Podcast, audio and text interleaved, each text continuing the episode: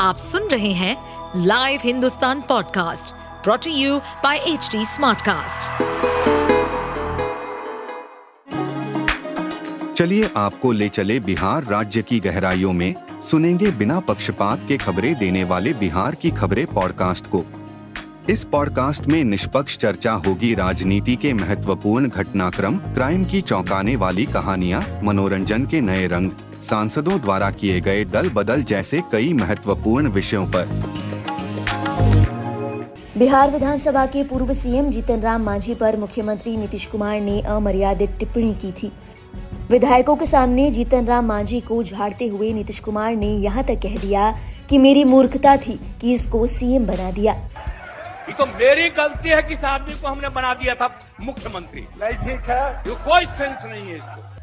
अब मांझी के अपमान पर पीएम मोदी ने नीतीश कुमार को खूब सुनाया। दरअसल, पीएम मोदी 11 नवंबर को हैदराबाद में एक चुनावी रैली संबोधित कर रहे थे। इसी दौरान उन्होंने विधानसभा में हुए वाकये का ज़िक्र किया।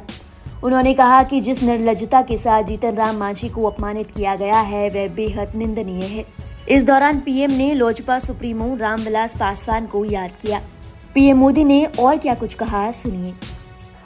कांग्रेस ने इन दिनों जिस इंडी अलायंस का छाता खोल रखा है, उसमें बिहार के मुख्यमंत्री जो आजकल जातिवाद राजनीति का झंडा लेकर घूमते हैं, मुझे याद है उन्होंने मेरे करीबी दोस्त और दलित नेता रामविलास पासवान जी का लगातार अपमान किया था। यहाँ तक कि जब रामविलास पासवान जी को राज्यसभा सीट की बात आई थी तो वो भी समर्थन देने में आनाकानी कर रहे थे। मैंने रामविलास पासवान जी के बेटे, चिराग पासवान में इस दुख को हमेशा महसूस किया है। अभी हमने दो दिन पहले ही देखा है कि बिहार के उन्हीं सीएम ने विधानसभा में सदन के फ्लोर पर एक और दलित नेता का, वहाँ के पूर्व मुख्यमंत्री, पूर्व सीएम का अपमान किया है।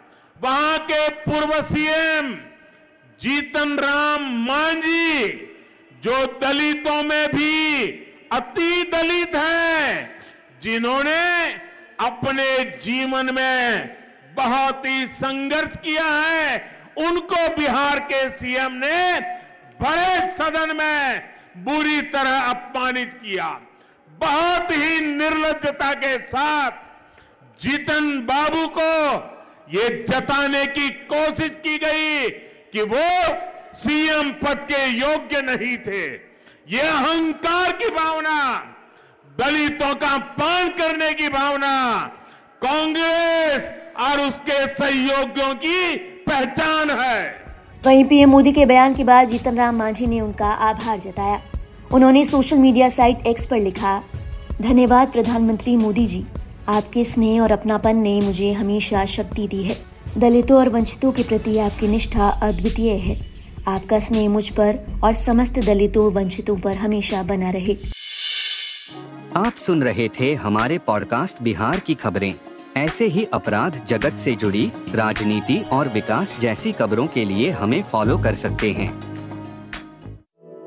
इस पॉडकास्ट पर अपडेटेड रहने के लिए हमें फॉलो करें एट एच डी हम सारे मेजर सोशल मीडिया प्लेटफॉर्म्स पर मौजूद हैं और ऐसे पॉडकास्ट सुनने के लिए log on to W W W dot H D smart cast dot com